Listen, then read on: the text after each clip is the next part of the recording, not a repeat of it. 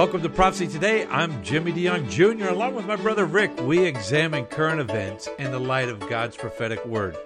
Rick, welcome to the program today. Do you ever get the feeling that Satan is getting the upper hand in our world today? Oh, we sure do, Jimmy. I mean, if you watch the news, one of the many news uh, streaming news networks that they have, or if you read social media, you see so many things that are taking place in the world today that seem to be anti God and uh, seem to be directed by Satan. And it's easy to maybe think that he is getting the upper hand, but we do know, and this is the reason we study Bible prophecy, we do know that we know the whole story. We know who is going to win in the future, and it's why it's so comforting for me to study Bible prophecy. You're exactly right. Uh, we've been doing this for a long time, started off with Dr. Jimmy DeYoung, our father, for a lot of years. In the 90s, uh, I forget how many years and how many programs we've done, but it's to focus on Bible prophecy. And yes, you know, when you do look at it today, you do think that actually Satan is getting the upper hand. In fact, there was a famous quote by somebody lately that said heaven is overrated. You know, and what are people's beliefs on Satan, concerning Satan? And they range from the silly to the abstract, from a little red guy who sits on your shoulder, urging you to sin, to an expression used to describe the personification of evil. Well, Rick, as we are uh, coming to today's program, we focus on the prophetic passages of the scripture over one third of God's word to help us to understand the times in which we're living, why it's important that we do what we do, and we try to edify and educate the body of Christ. And that's what we're going to do today. Well, let's get started. We've got a lot to cover. Ken Timmerman, David Dolan, Paul Weaver coming back to us, a professor at Dallas, a good friend of our family, and Mike Della Perude coming back to talk about an attack on the church and our world, not only just the church, but youth in general around the world today, the future should the Lord tarry, of those that will carry forth the gospel message. Well, let's get started with our first interview, Rick Ken Timmerman. Ken Timmerman joins us. He's our expert on geopolitical affairs. He's an analyst and an author. His book, And the Rest is History Tales of Hostages, Arms Dealers, Dirty Tricks, and Spies, is available wherever you buy your books. Ken, thank you for joining us today. Thanks for having me on, Rick. It's always a pleasure. Well, we have many things to get to today, but we'll start off with one of the biggest stories coming out of the week. And basically, it was a Putin ally warning NATO that nuclear war is possible if Russia is defeated. This is something that we've been looking at for some time, and it's an issue that Americans have a hard time understanding. I think the media hatred of Putin has reached such an intensity that nobody listening to the American media has an understanding of Russia's goals, of Russia's requirements, of Russia's national security needs, and they don't care about them. Uh, they would just like to see Putin go away or be annihilated. The problem is, for Russia, Ukraine is an existential conflict. Putin sees the NATO involvement uh, in Ukraine as a direct existential threat to Russian territorial integrity. And that is a big, big problem because Remember, and we mentioned it on the show, Russia's defense doctrine says if their territorial integrity is threatened, they can use nuclear weapons.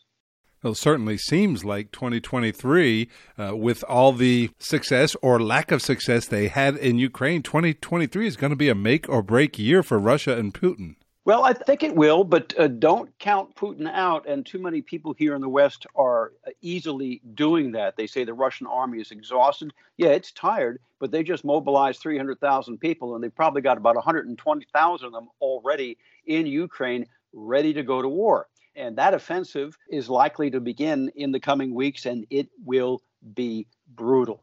What the Russians fear, in addition to this NATO presence in Ukraine, is that the United States and our allies will open additional fronts against them in Armenia, in Kazakhstan, Moldova, in Georgia, for example, backing color revolutions. We've done it before. We did it in Ukraine in 2014, we did it in Georgia in 2008, and the Russians are worried that we could do it again. So they see uh, a year where their worst fears could materialize. We just seem to see a year where arms manufacturers are going to make a lot of money producing more weapons and shipping it out to the battlefields. Well, with his success or lack of success, as Putin becomes more and more isolated around the world, he is moving towards his allies, and one of those is Iran. And there was a phone call this week. They are continuing to grow their relationship, are they not? Uh, absolutely. And uh, Iran is just one of Putin's strategic partners, but a very important one because obviously of the shipment of these drones. By the way, those drones, which include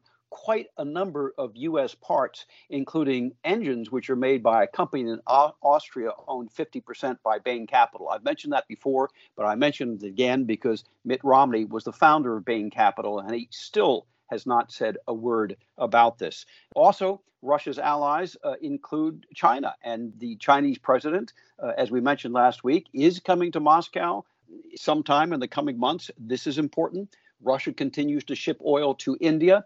And don't forget that they have maintained friendly relationships with Saudi Arabia, the United Arab Emirates, and most of the countries in the Gulf. So I don't think Russia is quite as isolated as some people say. Certainly, they have been cut off from Western Europe. That is a fact. And that fracture line now through Europe is becoming more solid uh, and more violent and more dangerous and one to keep an eye on, that's for sure. And we have been doing that on this program. Well, if we continue to talk about Iran, Secretary of State Blinken basically admitted the obvious that the nuclear deal is dead, but warns Tehran of consequences. I was kind of interested to hear Antony Blinken make that statement. He was at a press conference in Washington with his British counterpart, and uh, he admitted what we have all known, but he has never said it quite so explicitly that the deal is not just dead, but that there was a deal on the table that mm. everybody had agreed to a few months ago, and it was just the Iranians who rejected it. That, I think, is the news that came out of that press conference that they actually had a deal, and it was the Iranians who walked away from it. What's also extraordinary is that the U.S. administration would have continued to tout that deal, implicit as it was for several more months, until finally admitting that it's dead. Well, Ken, some of the consequences that Secretary Blinken said they may face would be for their cooperation with Russia, but also for their brutal crackdown on the protest that we have detailed many times on this program.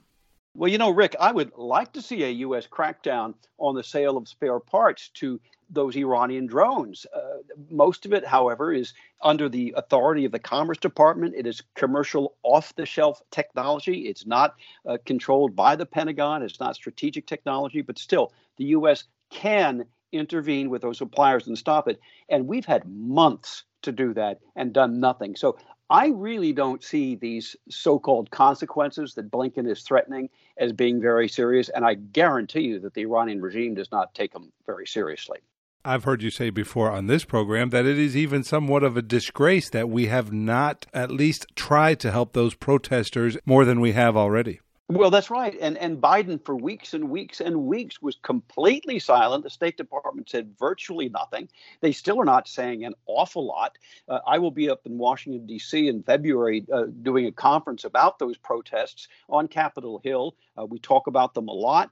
Uh, certainly, the Iranian community, I can tell you, in this country and in Europe, is very much energized, trying to get governments around the world to at least give diplomatic support to the protests, to try to isolate the Iranian regime, to delegitimize this government in world organizations such as the Human Rights Council of the United Nations. It's absolutely absurd that they participate in things like this. Well, it certainly is, Ken, and I do believe that they deserved more that they got, but we can continue to support them when we can. You talked a little bit about China as one of those countries that Russia is relying on as an ally, and some news coming out this week that their Navy is going to be larger than even the U.S. Navy. And I guess when it comes to the amount of ships that you have, the size does matter, doesn't it? Yeah, it sure it sure does, Rick. And it's interesting to see this happen and people to finally wake up. I did a study on Chinese military spending back in 2013, and I forecasted that by 2020 uh, the Chinese would overtake the U.S. in military spending. And guess what? That is exactly what has happened. Their fleet size has gone up. Uh, we will not get back to where the Chinese are today until 2045. And uh, as a number of analysts have said, the bigger your Navy, the more you consider it as a strategic force, and the way that you use it becomes different. If you have a couple of uh, warships or a coastal navy, as the Chinese had for several decades, you are not using it in a strategic manner. You're not using it to support your geopolitical goals. Now the Chinese are sending their ships not just all across the Pacific. Uh, they have built ports in Panama, along the Panama Canal, in Suez, in the Caspian Sea, all over the world. So they see themselves now as a blue water navy. And this is a big problem for us. We are losing the defense industrial base to support a 400 or 500 ship navy. We're just barely at 300 ships now. And what the Ukraine war is showing us that that industrial base is being challenged in Navy ships, but also on things like artillery. We're in a situation, Rick, it's, it's quite extraordinary. It goes back to what I was writing about in my latest book, and the rest is history. During the Iran Iraq War, there were the Iranians and the Iraqis fired off so many artillery shells that no single nation could provide them with the supplies. So they organized a gunpowder cartel to supply both sides in the war. Right now, the United States is doing something of that with Ukraine. We're tapping uh, supplies that are in Israel and in um, South Korea and sending them to Ukraine. But we are not yet rebuilding our military industrial base. This is something that we need to do if we're going to keep pace with China in the decades to come. Well, Ken, thank you so much. As we said, you're an author, your latest book, and the rest is history tales of hostages, arms dealers, dirty tricks, and spies. Very interesting read, somewhat of an autobiography for Ken, who has a very interesting and neat and informative story to tell. Ken, thank you so much for being with us today. We look forward to talking to you again soon. Thanks so much for having me, Rick. It's uh, always great to be. Ken Timmerman with the nations of Europe. We're going to take a break, and when we come back, David Dolan with our Middle East news update, focusing on the nation of Israel, right here on Prophecy Today Weekend.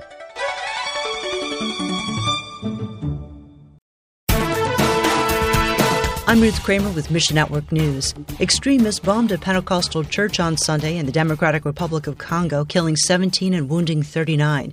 The attack took place in the eastern Kasindi region.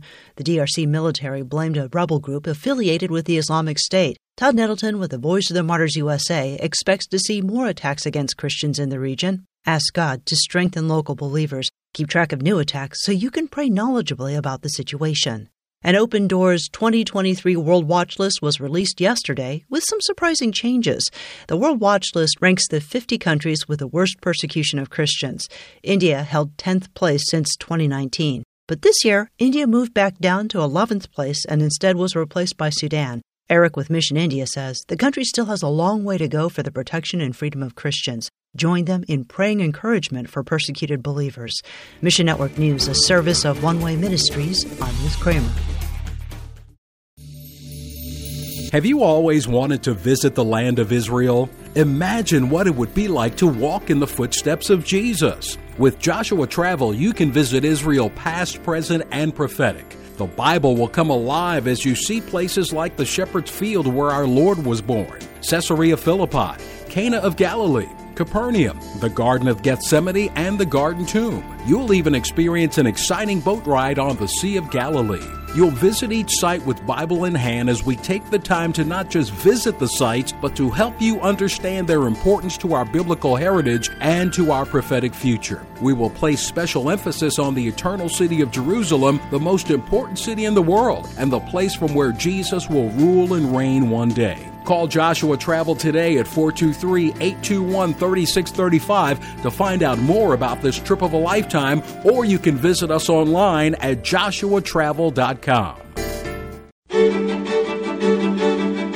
Welcome back to Prophecy Today Radio, the program that looks at current events in the light of Bible prophecy. This is our Middle East news update, and joining us as he does every week is Dave Dolan. He's a journalist and author. Dave, thank you for being with us this week. A blessing to be with you, Rick. Well, Dave, last week we talked about the protest, the judicial protest, the changes to the judicial system in Israel. We kind of touched on it. Well, it looks like that situation has exploded in a big way in Israel. It has, Rick. The Israeli Supreme Court, which of course is at the heart of the issue uh, that they are too activist, too left wing, too ready to get involved in government, executive decisions.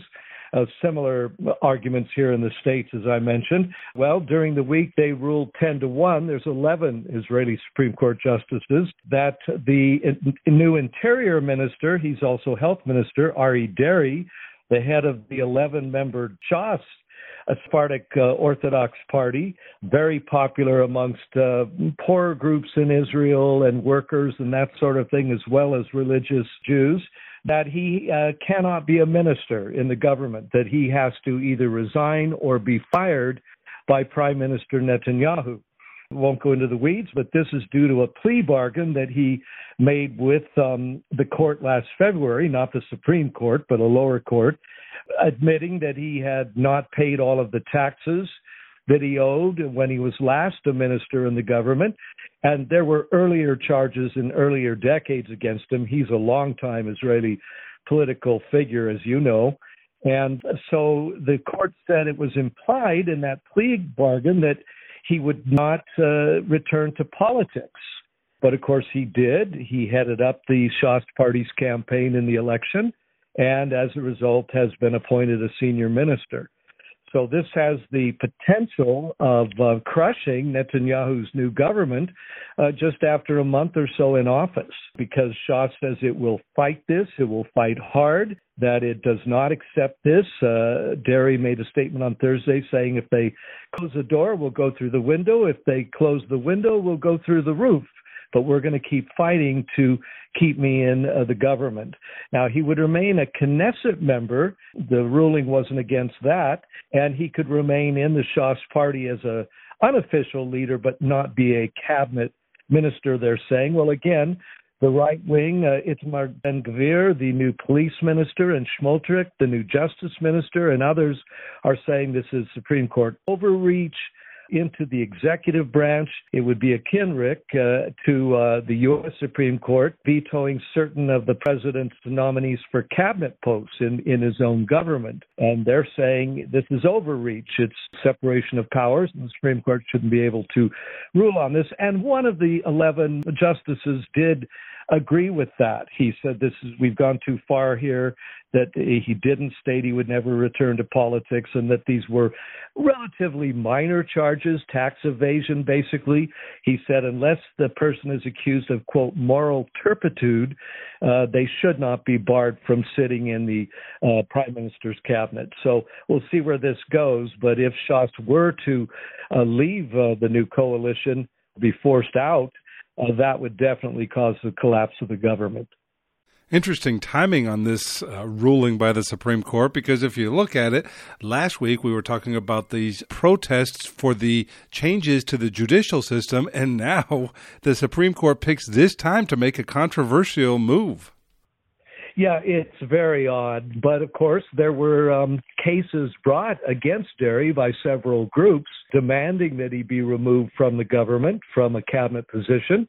So that's what brought it now. And of course, it's a high level decision, and that's what Supreme Courts are supposed to mostly be there for important pending decisions. So the timing is just in that sense coincidental. But it certainly illustrates to the right wing in Israel and the religious parties that there is a bias against, you know, there's been other cabinet ministers down through time that have had other charges against them, including Netanyahu, still has two pending cases against him, or maybe it's three. So, uh, you know, it seems a bit uh, odd that they would go after Deri so hard. And he's a very popular figure, Rick uh, amongst the Sephardim in Israel. They're about 40% of the population, very popular figure with most of them. And uh, he's gotten them a lot of benefits over the years, their party, when they've been parts of governments. And he's been a minister, I don't know, three or four or five times. So it's a bit uh, odd to some people that this is happening now. But, and of course, they see it on the right as an attempt to crush the new Netanyahu government, as they pretty much made clear on the left they want to do. Very interesting, Dave. We'll continue to keep an eye on this developing situation. Uh, you look at this and the balance of powers between the legislative, the judicial, the executive, and then, of course, you wrap it all up in politics. It does have the potential to bring the government down. So, this is a very important moment we'll have to wait and see what happens. Well, we'll move on from Israeli politics and let's talk a little bit about the Temple Mount. Of course, that's something that we monitor on this program. And David, there was actually an incident this week involving the custodial power, the nation of Jordan and Israel. Can you tell us about that a little bit? Yes, Rick, this is also a rather odd story. It got a lot of coverage in Israel and Jordan.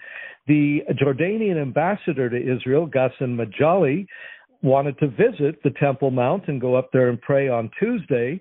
And he attempted to do that uh, he showed up at the Lion's Gate. That, of course, as you know, is the gate that Israeli forces entered in in 1967 on their way up to conquering the Temple Mount and that area for Israel.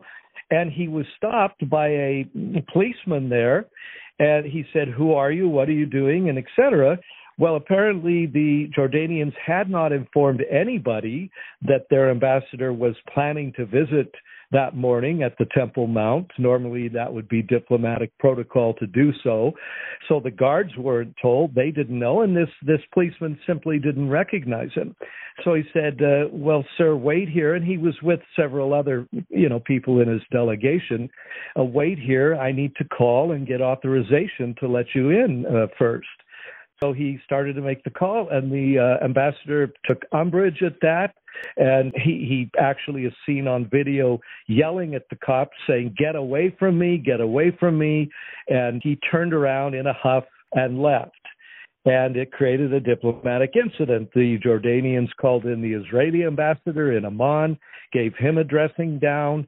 He said, Look, this is simply because he hadn't coordinated anything. We didn't know about this. Had we known, the doors would have been wide open and we would have had an escort already waiting for him, this sort of thing. So it's at its bottom line, Rick, it's again a question of whose God is God and who has the right to be up on the Temple Mount, and the Jordanians do see themselves as the custodians of the Temple Mount for the entire Muslim world. And that is, in fact, what Israel recognizes as well. It doesn't mean they have sovereignty in Jerusalem, but they do recognize they have a special role there.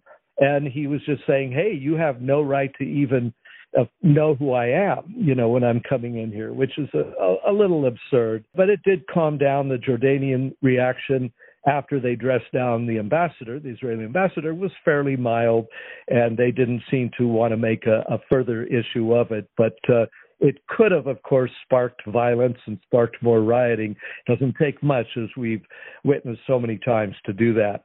The Temple Mount, a center of controversy both now and in the prophetic future. Well, David, quickly, because time is running out, there is a story right now that says that Hamas is looking to exchange prisoners with Israel.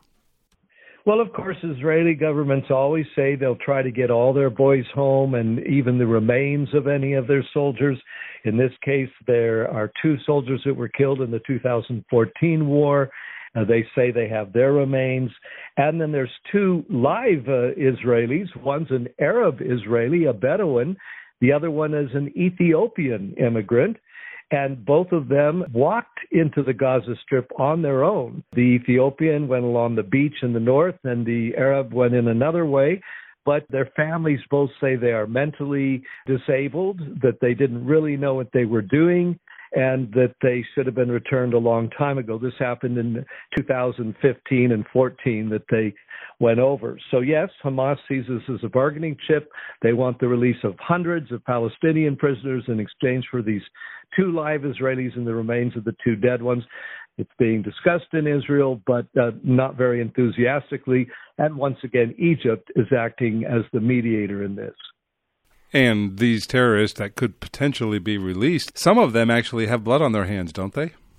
Oh, absolutely. There's some high level Hamas officials and high level terrorist members of the northern Samarian terror groups that have been in the news a lot in the last year. So the Israelis, of course, very reluctant to do that, but they're getting a lot of pressure from the two families that, of course, want their sons back. And uh, and yet again, those two guys voluntarily, even if they are mentally a little bit out of it, they voluntarily went into the Gaza Strip. So the Israelis don't feel quite the pressure for that.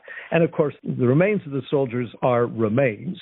They want it back, but it's uh, in exchange for big terrorists on the Hamas side. It, it seems a little bit ridiculous. Well, David, so many different facets each week that we look at. They are all interconnected right now, especially with the, the political uh, situation that's in Israel. We appreciate you being our guide through all of these issues, and we look forward to talking to you again soon. With God's help, I can do it. God bless. We're going to take a break right now, but when we come back, we'll have more right here on Prophecy Today Radio.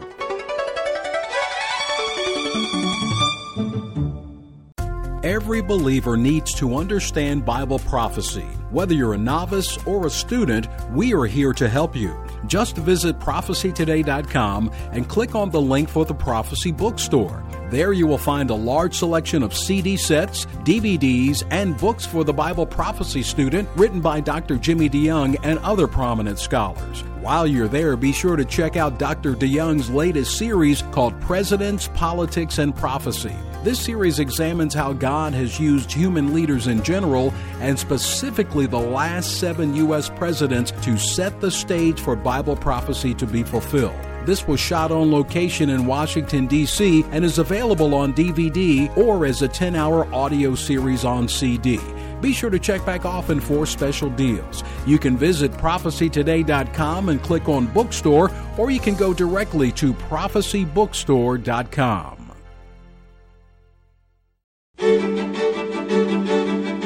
Welcome back to Prophecy Today. I'm Jimmy DeYoung Jr. Along with Rick, we examine current events in the light of God's prophetic word. Rick, I get this question all the time. I know you do at conferences when we speak, when we travel, when we are uh, traveling to the Holy Land, which, by the way, we have a trip coming up in March, uh, just in case anybody's interested. But when you uh, when when you're faced with this question, Rick, why do we study Bible prophecy? What answer would you give to folks? Well, we've had some great answers from some of the people in our program, including Paul Weaver, who we're going to talk to today. And his podcast is entitled Why the Bible and Theology Matters. And you know what? It matters that we get it right. From start to finish, we need to get the scriptures right. We need to study. We are meant to understand all of scripture. So it's very important. And then on top of that, when you look at uh, theology, Dad always used to say, your eschatology determines your theology. So you can't have one without have the other. You have to have them both right. You're exactly right. Well, Dr. Paul Weaver, a good friend of our family, comes to the program today. We're going to talk to him about the importance for studying Bible prophecy. Paul Weaver joins us. He's a professor at Dallas Theological Seminary. Paul, uh, what is your actual title there?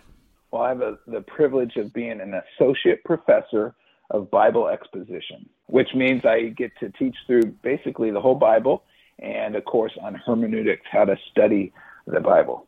We originally met Paul uh, through our uh, connection with Word of Life. Paul used to be a missionary um, and was basically the academic dean of the Bible school there in Hungary, and then was mm-hmm. in New York. So he's we've been involved with him in ministry many many years now. So thank you for joining with us today. Oh, it's a great privilege. Thanks for the invitation. Now, you've been on the program with us before. We were talking about Dr. Charles Ryrie in a book that you wrote. And now I notice you have a new podcast entitled The Bible and Theology Matters. Give us your thoughts when creating this podcast. Well, Rick, as we've already mentioned, I have the privilege of teaching, and I love teaching students who are able to devote two to four years of their lives to studying God's Word. Yet I realize that not everyone, in fact, most people don't have that opportunity uh, to get a formal theological training, but they can listen to a podcast on their commute to work or as they get ready in the morning or while doing yard work or exercising. And so this podcast is designed to help equip anyone interested really in learning more about the Bible and theology by exposing them to incredible Bible scholars and Bible expositors. So the Bible and Theology Matters podcast is typically a 30 minute conversation with Bible scholars and Bible expositors about all things Bible and theology. And we challenge people to grow in their knowledge of the Word of God and in their relationship to the God of the Word. Well, that's an excellent thought because, not, like you said, not everybody can go to Bible school or even seminary or become a doctor. But, right, we can listen to a podcast, and God does call us all to be students. Well, your first episode was titled Why the Bible and Theology Matters. For the short answer, not the 30 minute answer, but for the short answer, what's the answer to that question? Well, um, as I'm sure you're aware, the title is intentionally a double entendre We discuss issues or matters relating to the Bible and theology. Uh, but the title also is significant because Bible and theology really does matter because what you believe determines how you behave. If you really believe something, it will impact how you behave. And I think that is why the Apostle Paul often discusses issues of doctrine and only then wrote about duty. He discusses belief and then afterwards behavior because what you believe really does determine how you behave. Absolutely. That's a great thought. Well, my dad used to say that your eschatology determines your theology. And I noticed that some of the first programs that you did were series on the mm-hmm. rapture, the tribulation, and the millennium. Can you tell us why you believe that these doctrines are foundational to the Bible student as they seek to understand God's plan laid out in His Word? Uh, thanks for that question. Great question. Uh, you're exactly right prophecy is very important. I appreciate what you all are doing uh, with prophecy today. There are over, as you know, and your father mentioned many times, there are over 31,000 verses in the Bible mm-hmm. that were prophetic at the time that they were written, uh, which is approximately 27% of the Bible. You know, I didn't do the math; it's someone else's math, but uh, the sheer volume of prophetic mm. passages in Scripture clearly indicates that prophecy is very important to God and should be very important to us as well. I'd also add that every single prophecy regarding Christ's first coming uh, was fulfilled literally and precisely as promised. So we should expect that prophecies regarding the Lord's second advent, when he comes as a conquering king, will be fulfilled literally and precisely as predicted in Scripture. And related to that, I would say, if I can say this uh, carefully, if the Jewish religious leaders at the time of Christ's first advent were well versed in their Hebrew Bible and prophetic scripture, not just the ones about him coming as a reigning king, which will be fulfilled in the second advent, but also those about a suffering servant in the book of Isaiah and elsewhere. Uh, they would have recognized that Jesus was their Messiah, is their Messiah. And finally, the book of Revelation uh, as you've mentioned many times, and your father as well, is the only book in the Bible that contains a specific blessing upon those that read it. So, but sadly, even with these many good reasons to study prophecy, uh, many churches and schools have de emphasized the study of the end times.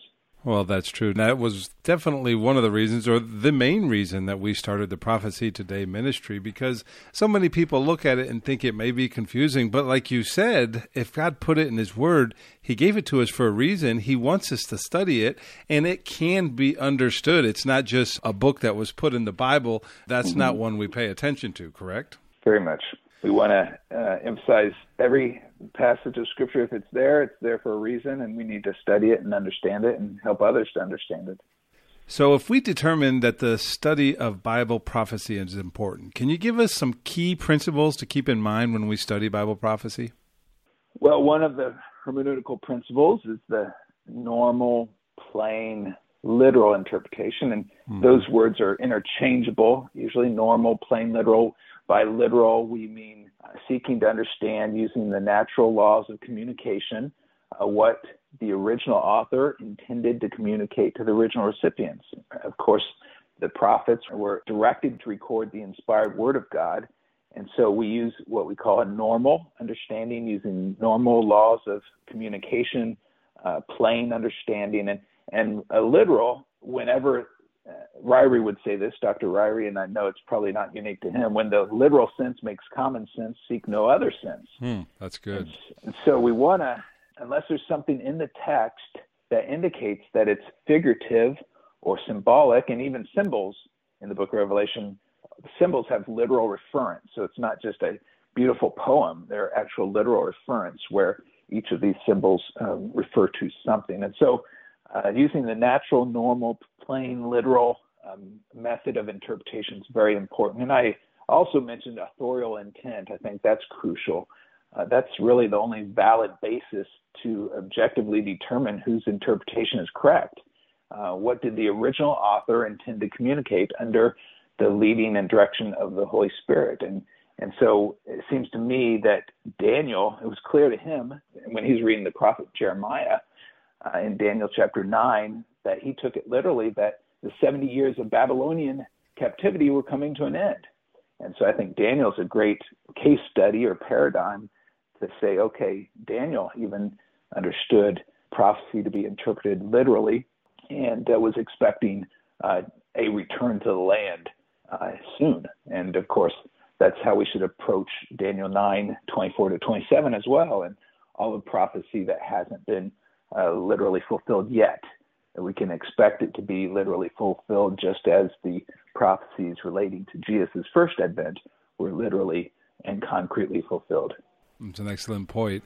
So true. And having a few key uh, principles when you're studying Bible prophecy, things that you hold to. And as you read things and as you read and reread and reread prophetic mm-hmm. passages, mm-hmm. it will become more clear to you. Again, like I said, God didn't put it in there as a riddle.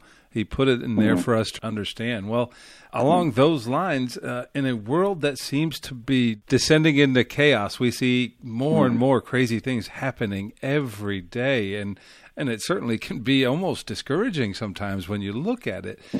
But if you take a look at the study of Bible prophecy and the knowledge that there is a God and He does indeed have a plan that we can know, uh, Paul, how does that comfort and or motivate you? Mm. Oh, very good. Uh, it certainly is encouraging, isn't it? Uh, knowing in the midst of difficult circumstances, knowing that we have a God who's sovereign and that nothing catches him by surprise. It is difficult days that we live in, and, and it's horrible what's happening in Ukraine and, and around the world with Christians being martyred. And I do believe the book of Daniel was is the favorite of the persecuted church uh, because they see in it that God's righteous kingdom will finally will prevail, hmm. and that the wicked Gentile nations uh, will be removed and, and be judged. So we certainly aren't unique. Our generation isn't unique in the sense of facing difficulties. Uh, the Jewish people certainly taken into exile under Nebuchadnezzar difficult days. Uh, the Christians in the first century during the Neronian persecution, difficult days. Certainly the Thessalonian believers facing significant trials, significant tribulation, but not the tribulation or uh, the period of coming, God's coming wrath on the world. And in the midst of that, Paul, the apostle, provides them with doctrine about the rapture of the church. And then he says, encourage one another with these words, right? So prophecy of the rapture is an encouraging message. So uh, we can be reminded of that. And that helps us in difficult days, but it's also motivational, as you indicate. Uh, prophecy is certainly motivational. Uh, the doctrine of the imminent return of the Lord, that mm. Christ could return at any moment, is incredibly motivational. And we think of First John when John says, "In light of Christ's return, purify ourselves as He is pure." Uh, if we believe that Christ could return at any moment, it impacts how we behave. Uh, what we believe impacts how we behave. We want to live pure lives that uh, would make God proud and us not shrink back uh, in embarrassment at Christ's return. Uh, prophecy is also motivational in that it reminds us that we need to live in light of eternity. Uh, we're mm-hmm. sojourners, right? We're pilgrims. This is not our final uh, place. if we live 100 years, that is a long life, but we need to live in light of eternity 100 years doesn't even compare to eternity. Which leads me to my next thought. The imminent return of the Lord uh, is followed by the bema of Christ. That's prophecy two, the judgment seat of Christ. And that too motivates us that one day we'll stand the, before the Lord and give account for our what uh, we've been given, our gifts, our abilities, our finances, our possessions, and we want to be good stewards of that so that we're rewarded at that judgment seat of Christ, which leads also to my next point the coming kingdom. We will be rewarded and have privileges in the coming 1,000 year reign of Christ in light of what we do uh, with what we've been stewarded, uh, what we do with what we've been given our time, our money, our possessions. And so, Rick, maybe you will get the incredible responsibility to rule over Atlanta. I probably get something much smaller, maybe uh, Pottersville. Um, but, but Jesus said of those who will enter the kingdom of heaven or the kingdom on earth that is the theocratic kingdom that they'll be greater than John the Baptist. Uh, and I think he meant by that that we're going to have this incredible privilege to rule and reign with him. And I want to be a good steward now uh, because the implications do go into the 1,000 year reign of Christ. And, and I'll close with this. Every time we pray the Lord's Prayer, we're praying prophecy, aren't we? Mm-hmm. Our Father who art in heaven, hallowed be thy name, thy kingdom come, thy will be done on earth as it is in heaven. So every time we pray that, that prayer, we are praying for God to bring his kingdom, the literal 1,000 year reign of Christ, and bring it to earth. And we long for that day, don't we? And of course, it'll be preceded by a time of judgment on the world, a tribulation, but we look forward to the day where wickedness will be judged and righteousness will reign supreme in the coming kingdom where the King of Kings and Lord of Lords will rule in a righteous kingdom. Prophecy is indeed motivational. Wonderful answer. And that was really a great answer. Very inspirational in and of itself. But when it feels like things are out of control, realize that we have the manual, the guidebook, and we can mm-hmm. go back to it and look at it. Well, uh, your podcast really will help people do that. It's got not only, it's, prophecy is definitely in it, but it's not only prophecy. Could you give our listeners a way to get this podcast or where they can find it? Sure. Uh, we're on most any podcast platform that you can listen to and download your podcast. But you can also go to our website, which is simply Bible and Theology Matters.com. That's Bible and spelled out A and D, Bible and Theology Matters.com. Well, Paul, thank you so much for joining us today. Uh, we hope to have you back on the program again sometime soon. That'd be great. Thank you, Rick. Well, one of the things that we do on our program is try to alert the body of Christ to issues that they should be concerned about. You know, we we're always concerned about issues, but there are some issues that are encroaching into the church, into our realm as parents, as youth pastors, as pastors of churches, and different things like that. A good friend now who was on the program a couple weeks ago talking about transhumanism, talking about experimentation of mixing the animal and human DNA together. Pastor Mike Della Perute. He's uh, been a pastor for 22 years. He's an adjunct professor at Shasta Bible College in California. He's written a book, which is what we're going to talk to him about today. But just to know that, you know, all of us can be involved in what's going on and understand and be able to stand in this time when we need real leaders that will stand because we're coming under attack. Welcome to the program today, Pastor Mike. Jimmy, thank you so much for having me. Yes, and you wrote a book that we talked about, and really, we had so many people that asked for your website for information about you, uh, how to find this. After our first interview, I wanted to have you back because you wrote a book, The Danger of Puberty Suppression. How did you get into this?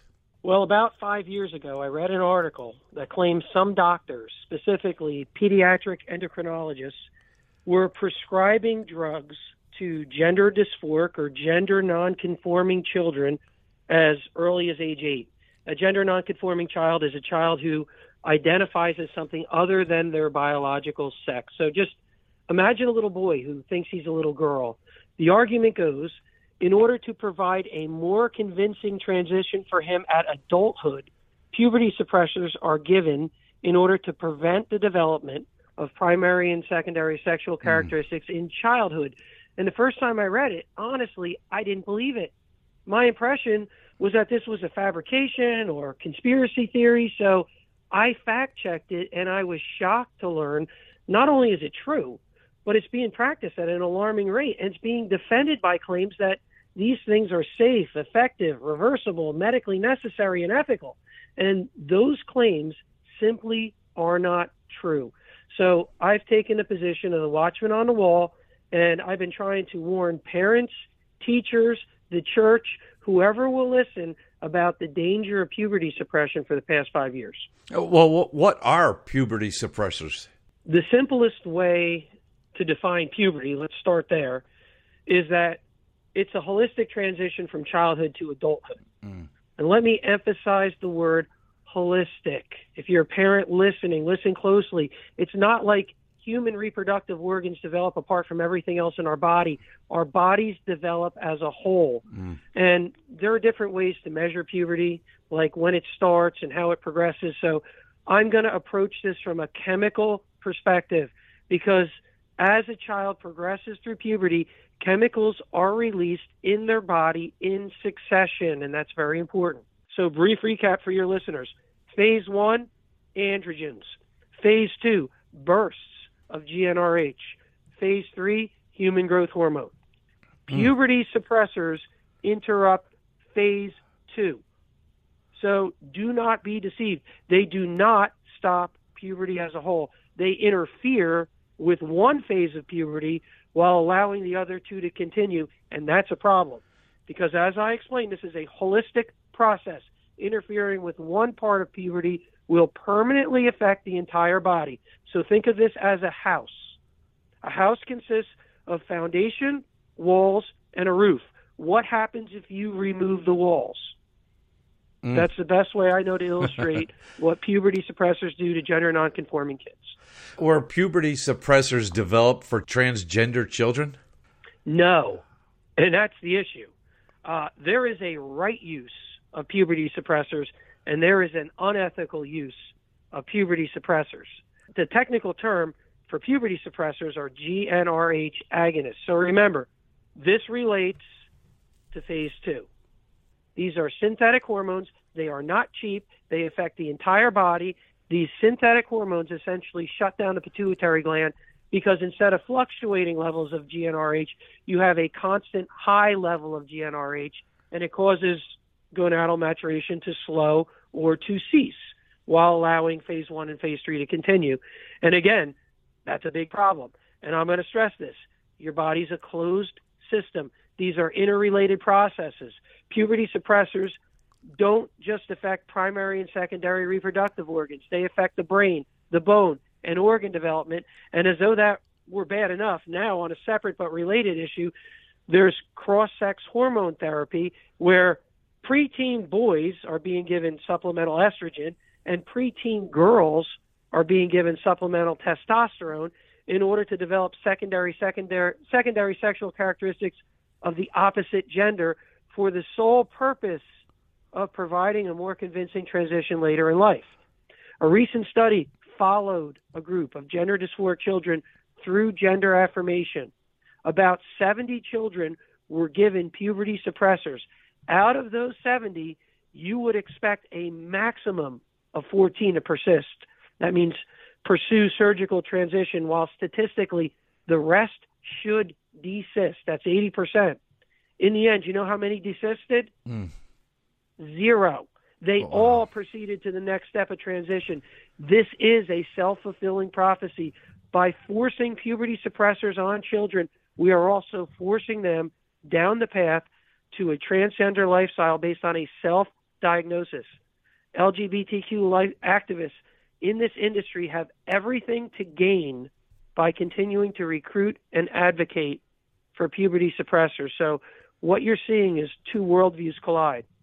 On the one side, there's a Christian worldview where we understand God creates male and female, a binary gender. On the other side is a secular view of humanity that considers humans to have evolved, and gender is a social construct, meaning it's created by humans and we can recreate it. Now, the common ground is that both sides recognize there's a problem, Jimmy. A GNC child, a gender nonconforming child, is not healthy. The solution from the secular side is to change the body mm. so it matches their mind as much as possible, and that is not effective. Christians need to be able to prevent, present a superior solutions, and we do have a right to speak to this issue. As Dr. King once wrote in his famous letter from uh, a Birmingham jail, injustice anywhere is a threat to justice everywhere. And Jesus Christ himself taught that not only are we created male or female, but teaching anything else to children is a destructive lie. And he had some pretty direct warnings to mm. anyone who would harm a child. You know, he sure so did. Christians need to, yeah, we need to, we need to take a little time to understand this issue. Uh, there are, the fact is, many children and teens with gender dysphoria have comorbid or contributing factors. Many of them have experienced sexual trauma as a child. Mm. Now, we don't know why sexual trauma as a child results in gender dysphoria, but it seems to be a major factor and it's it's not disputed. Emotional abuse is another one. Children going through emotional trauma either directly from their parents or facing tension in the home tend to be more likely to experience gender dysphoria. Uh, a recent study has revealed that a surprising number of kids who identify as gender nonconforming are also testing high on the autism spectrum. Mm-hmm. So I want you to understand puberty suppressors won't correct any of those problems. They won't help a child who has suffered sexual trauma. They won't help a child who's facing physical, emotional, or spiritual abuse in the home, and they won't help a child who's autistic. Now, as Christians, there are things we can do to help these children. You know, but the church is going to have to really take a step of faith here, and on some have compassion, mm. making a distinction. Others saving with fear. And I would I would tell you the three most important things the church can offer to parents of gender dysphoric children and to gender dysphoric children are time, prayer, and a mentor. Time. This is not a problem that goes away overnight. Mm-hmm. It takes time. It takes patience. Prayer.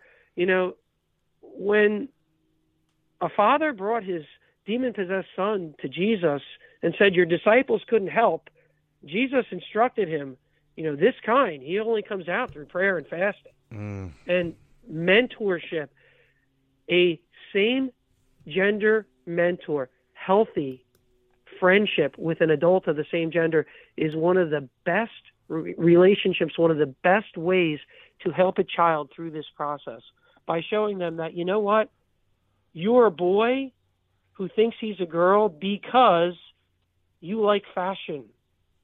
Listen, that doesn't mean you're a girl. That means you're a boy who happens to be artistic. Mm-hmm. And there are other artistic males who have embraced the fact that they're males. Mm-hmm. The church does not have to feed into this into this popular narrative that just because a little girl likes to play sports, she might be a little boy. Mm. Wow, so much to think about, Pastor Mike. I appreciate uh, you delving into this, and I realize this is very intricate. There's a lot of information here uh, to think about uh, the dangers of what's going on. But we are in a war for our children. The fastest way, if, if Satan cannot affect us as believers, as adults, he attacks the little ones. And you're so right. Jesus was very uh, aware of any type of uh, attack on young children, um, wanting to protect them. Pastor Mike, uh, the book, The Danger of Puberty Suppression, uh, they can reach that. Uh, they can get the book on Amazon, correct? That's correct. Yes. Uh, go to Amazon and uh, Mike Della Perute. Spell your last name, so they're gonna have to. They're gonna probably have to put that in there to find it.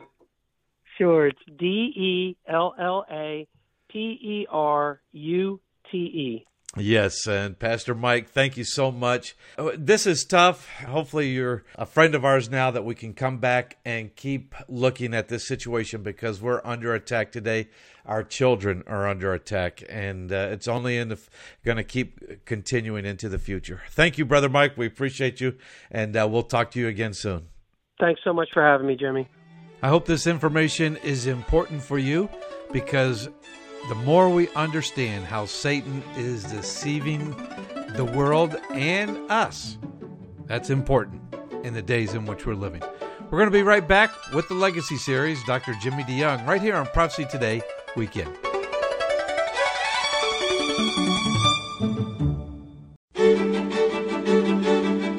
Welcome back to Prophecy Today. I'm Jimmy DeYoung Jr. Along with my brother Rick, we examine current events in the light of God's prophetic word.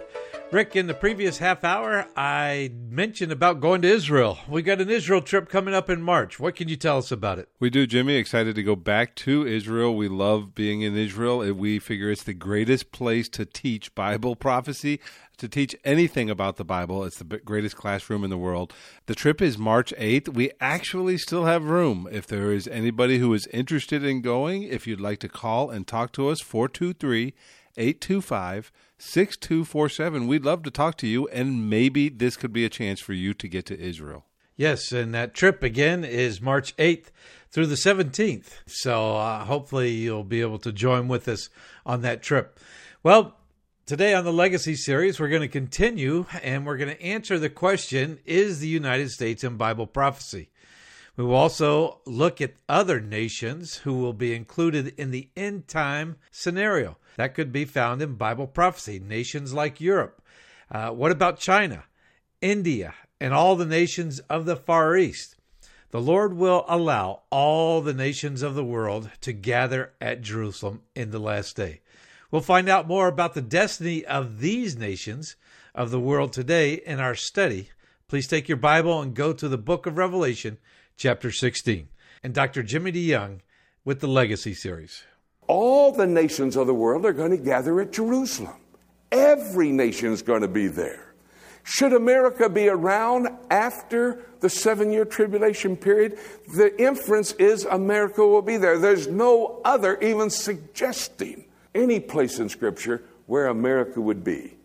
Now, that's Scripture. Here's my sanctified speculation I don't believe America is going to be around at the end of a seven year period of time.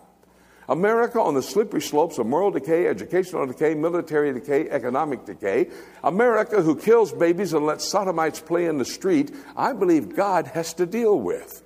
And when you take the backbone of this nation out of America, the body of Christ, born again believers, when you take the backbone out, this nation on this power pedestal is going to fall. I don't believe America will even be in existence. The only reason God has blessed America is because we are the launch pad for world evangelization. Money, manpowers, materials come out of America to reach the world for Christ. Another additional addition is because we've stood with the Jewish people. We come along to protect the Jewish people. But when the rapture happens, that's not going to be the case. But indeed, when we see this happening in the end of the tribulation period, if America's still around, they're going to be a part of that particular event. We're looking at the key nations. Look back here in chapter 16 and verse 12. Here's another group of nations that will come at the end times. Notice what it says in verse 12. And these are nations that we know about today, so I'm trying to give you some idea of what will happen with these nations. Look at verse 12. And the sixth angel uh, poured out his vial upon the great river Euphrates, and the water thereof was dried up, that they may make way for kings of the east that they may be prepared to come into Jerusalem as well, the kings of the east. By chapter 16 and verse 12, half of the earth's population will have been killed. The fourth seal judgment kills one fourth. The sixth trumpet judgment kills another fourth. That means half, uh, another third, that means half of the earth's population has been destroyed.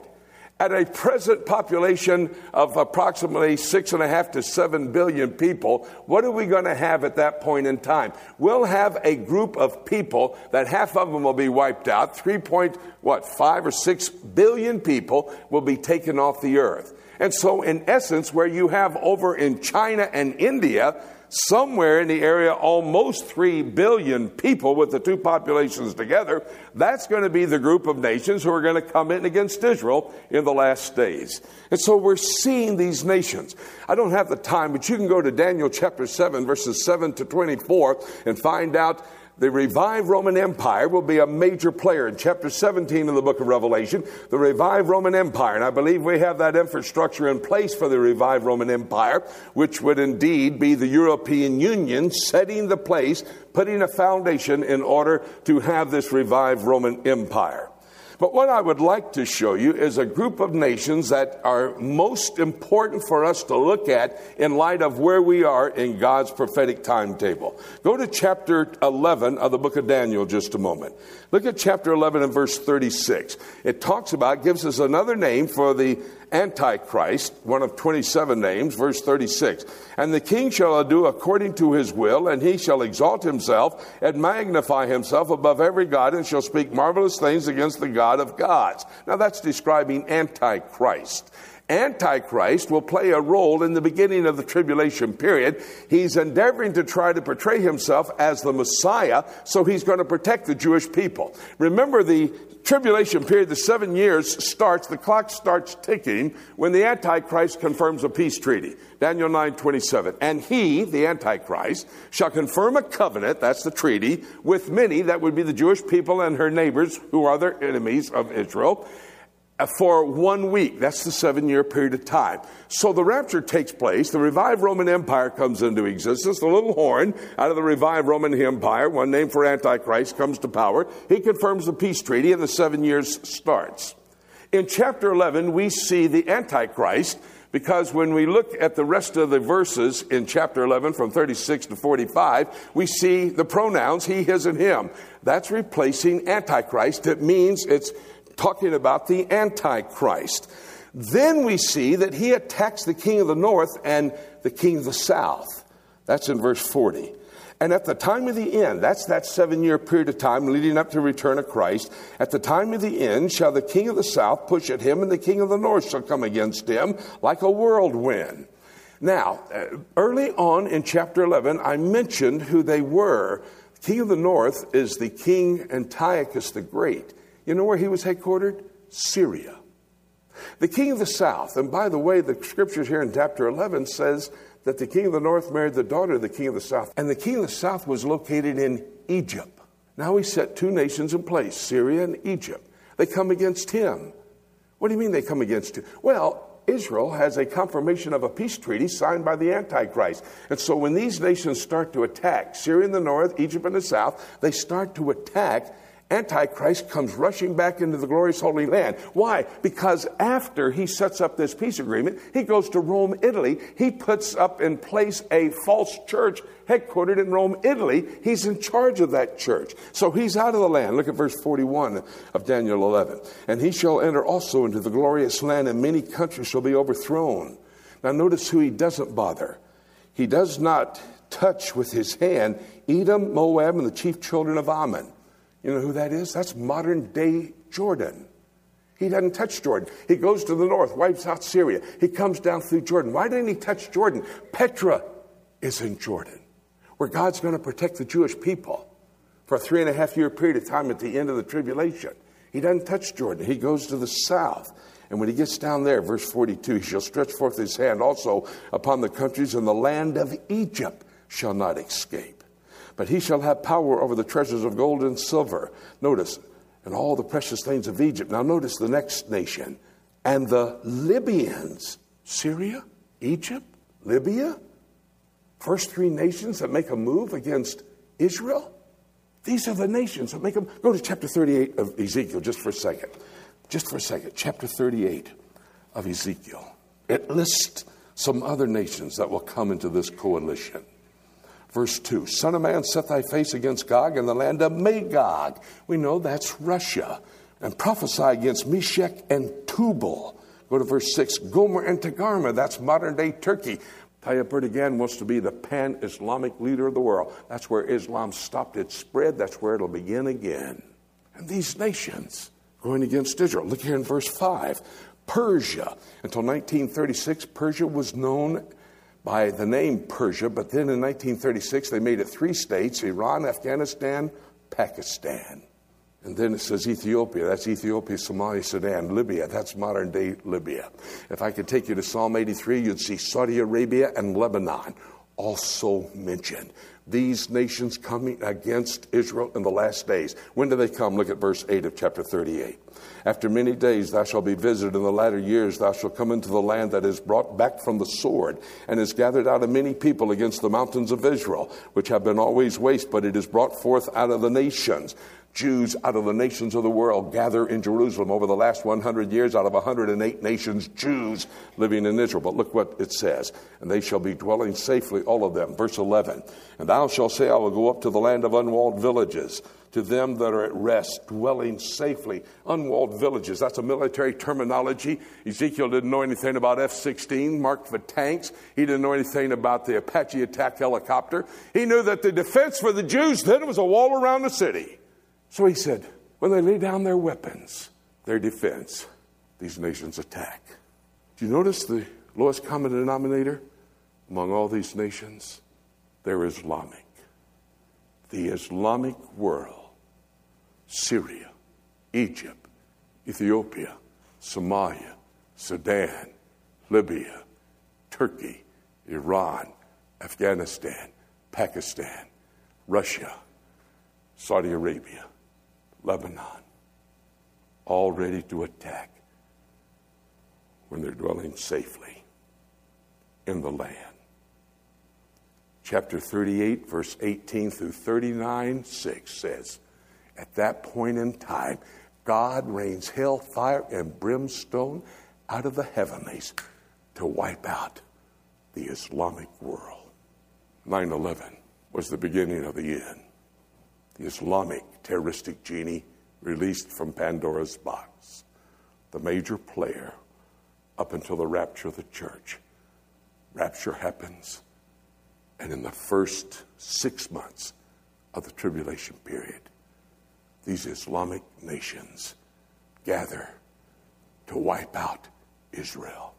And God intercedes and destroys the Islamic world. Why?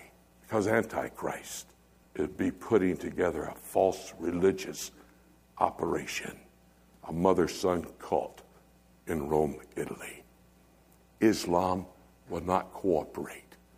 It must be removed. You see, you're either a Muslim or you're a dead person.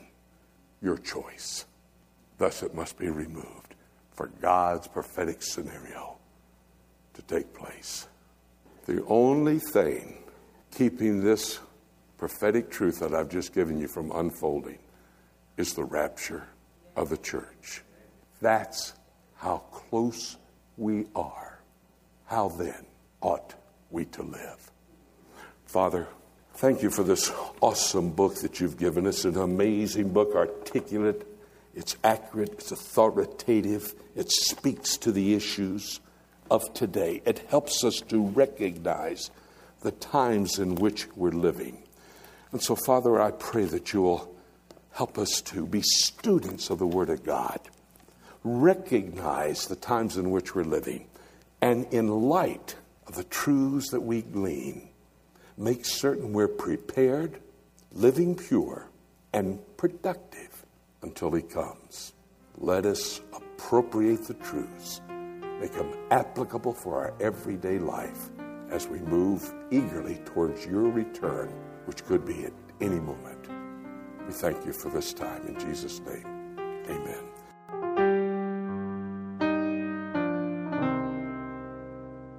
What an awesome thought. We're living at the time of the end as described by the ancient Jewish prophet Daniel in Daniel chapter 11, verse 40. The nations of the Middle East are ready to attack the Jewish state of Israel right now. Again, I say there is only one thing that must happen before these prophecies are fulfilled, and that is the rapture, which could happen at any moment, even today. Are you ready? Are you saved? If not, Admit you're a sinner, like I did one day. Believe that Jesus Christ can save you, and call upon Him to save you right now. If you're already saved, keep looking up. Jesus is coming, and it could be today. On next week's broadcast, we'll begin a brand new study and discuss how the Bible says that the Israeli Palestinian conflict will be resolved. Dr. Jimmy DeYoung and the Legacy Series. You know, that is the most important decision that you could ever make is one to decide to follow Jesus Christ as your personal Lord and Savior, as the God of the universe. Well, we're going to have to take a break, and when we come back, Rick and I will take a look at the book. We'll wrap it all up right here on Prophecy Today Weekend.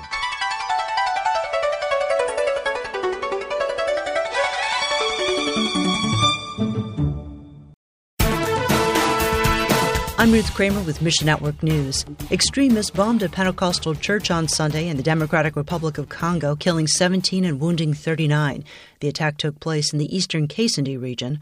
The DRC military blamed a rebel group affiliated with the Islamic State. Todd Nettleton with the Voice of the Martyrs USA expects to see more attacks against Christians in the region. Ask God to strengthen local believers, keep track of new attacks so you can pray knowledgeably about the situation. An Open Doors 2023 World Watch List was released yesterday with some surprising changes. The World Watch List ranks the 50 countries with the worst persecution of Christians.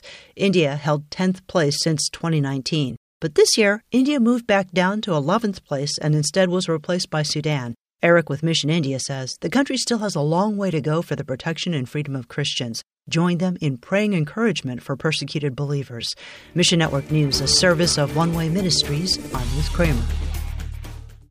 Have you ever wanted to visit Israel and trace the footsteps of Jesus? With Rick and Jim's VIP trips, you'll see Israel past, present, and prophetic. Our VIP trips are typically smaller groups of 8 to 12 people. This smaller group size allows us to spend more one on one time answering your questions and personalizing our tour. It is a very intimate experience. You'll visit each site with Bible in hand as we take the time not to only visit the sites, but to help you understand their importance to our biblical heritage and to our prophetic future.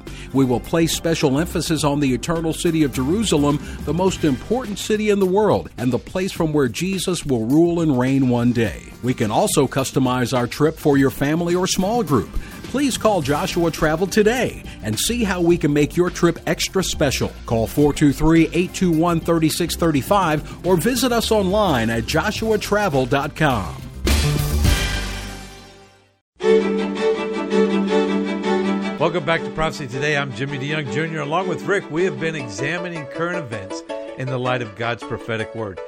Today's program, Rick, we learned about those nations is the United States in Bible prophecy, the nations that will be involved with the end time scenario with Dr. Jimmy DeYoung in the Legacy series.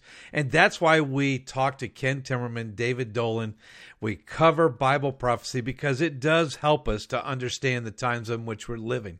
And as we look at these nations, it really is interesting to see how things are playing out in light of Bible prophecy, isn't it? It sure is, Jimmy. And when we started off the program, you talked about uh, the effect that Satan has in this world and how each one of us believe that Satan is working in this world. And I think as you look throughout the program, there are many areas where you can see that uh, Satan is trying to impact and influence the world. And the main question is whose God is God? We talked about that with Dave Dolan. We talked about that with Ken Timmerman as we talked with Ken Timmerman and the things that are taking place in Iran right now. And they have uh, a false theology and a protest that are taking place. But many of the actions that they are taking are essentially coming into line with where the Bible says they are going to be in the end time prophetic scenario. Yes, uh, you know, when we talk about Satan in the very beginning, and I brought it up because I do think, in as Satan was cast out of heaven, he still today seeks to elevate his throne above God's. He counterfeits all that God does, hoping to gain the worship of the world and encourage opposition to God's kingdom. Satan is the ultimate source behind every false cult and world religion. Satan will do anything and everything in his power to oppose God and those who follow God. However, Satan's destiny is sealed in eternity in the lake of fire, according to Revelation chapter 20. And Rick, as we see these things, you know, we study Bible prophecy. I like the fact that when we focused on all those nations. We talk to people about because we have an understanding of Bible prophecy. But you know, today there's the importance of studying Bible prophecy. Churches are not teaching Bible prophecy. We're basically we're one generation away from you know, and with today's young people, the attack from Satan on the young people not only of the world but in Christian society. We have churches that are you know, not upholding their responsibility. Um, and, you know, basically, we are making decisions every day that are going to affect tomorrow.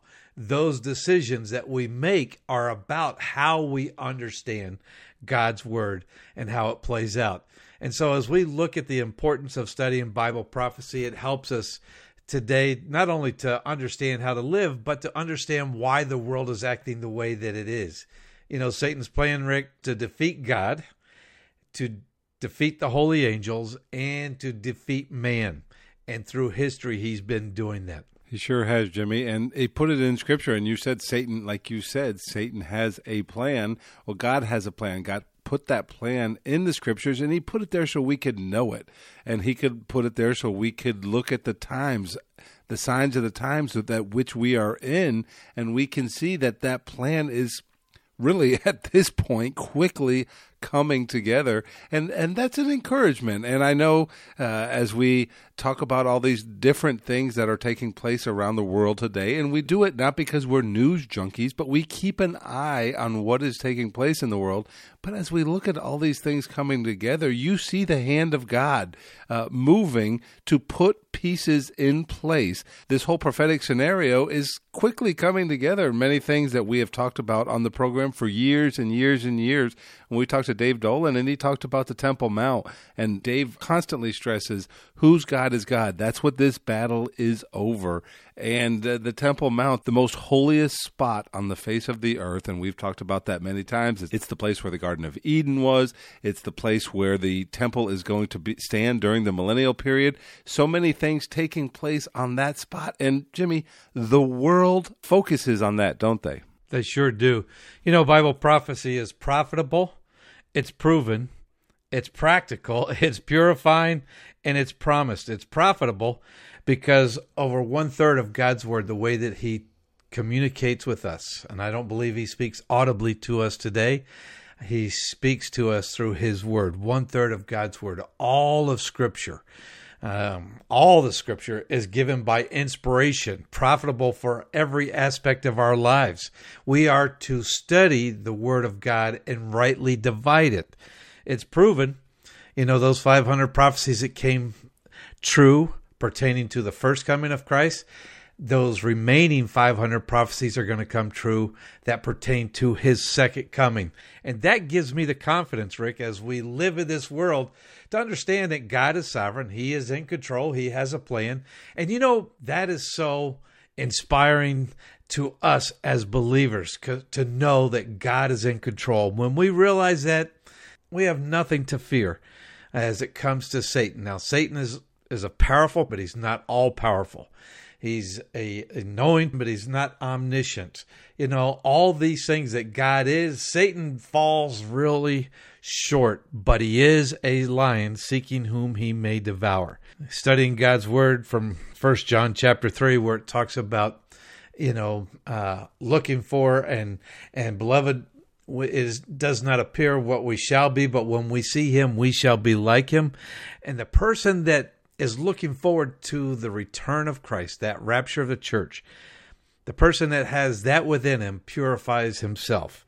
So, knowing that Christ could return at any moment is what makes us pure.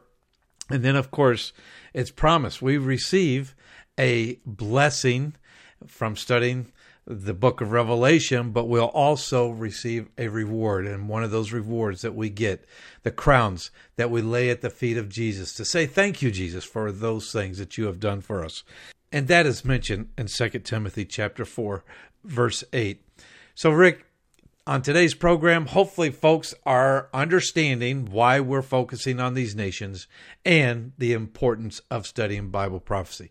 Thanks for joining with me today, Rick, and we'll look forward to next week. And I'm so excited about a new book that we're going to be talking about. Good friend of ours, Chris Katulka from Friends of Israel, his book, Israel Always, and the role of the Jewish people so that we might understand God's plan of salvation for all of mankind. Look forward to seeing you next week again, Rick. It'll be my pleasure, Jimmy. Folks, with everything that's happening, the rapture could happen today. Let's keep looking up until. Thank you so much for joining us today. This is Jay Johnson inviting you to join us again next week for more of Prophecy Today. Prophecy Today is a listener supported production of Shofar Communications in Chattanooga, Tennessee.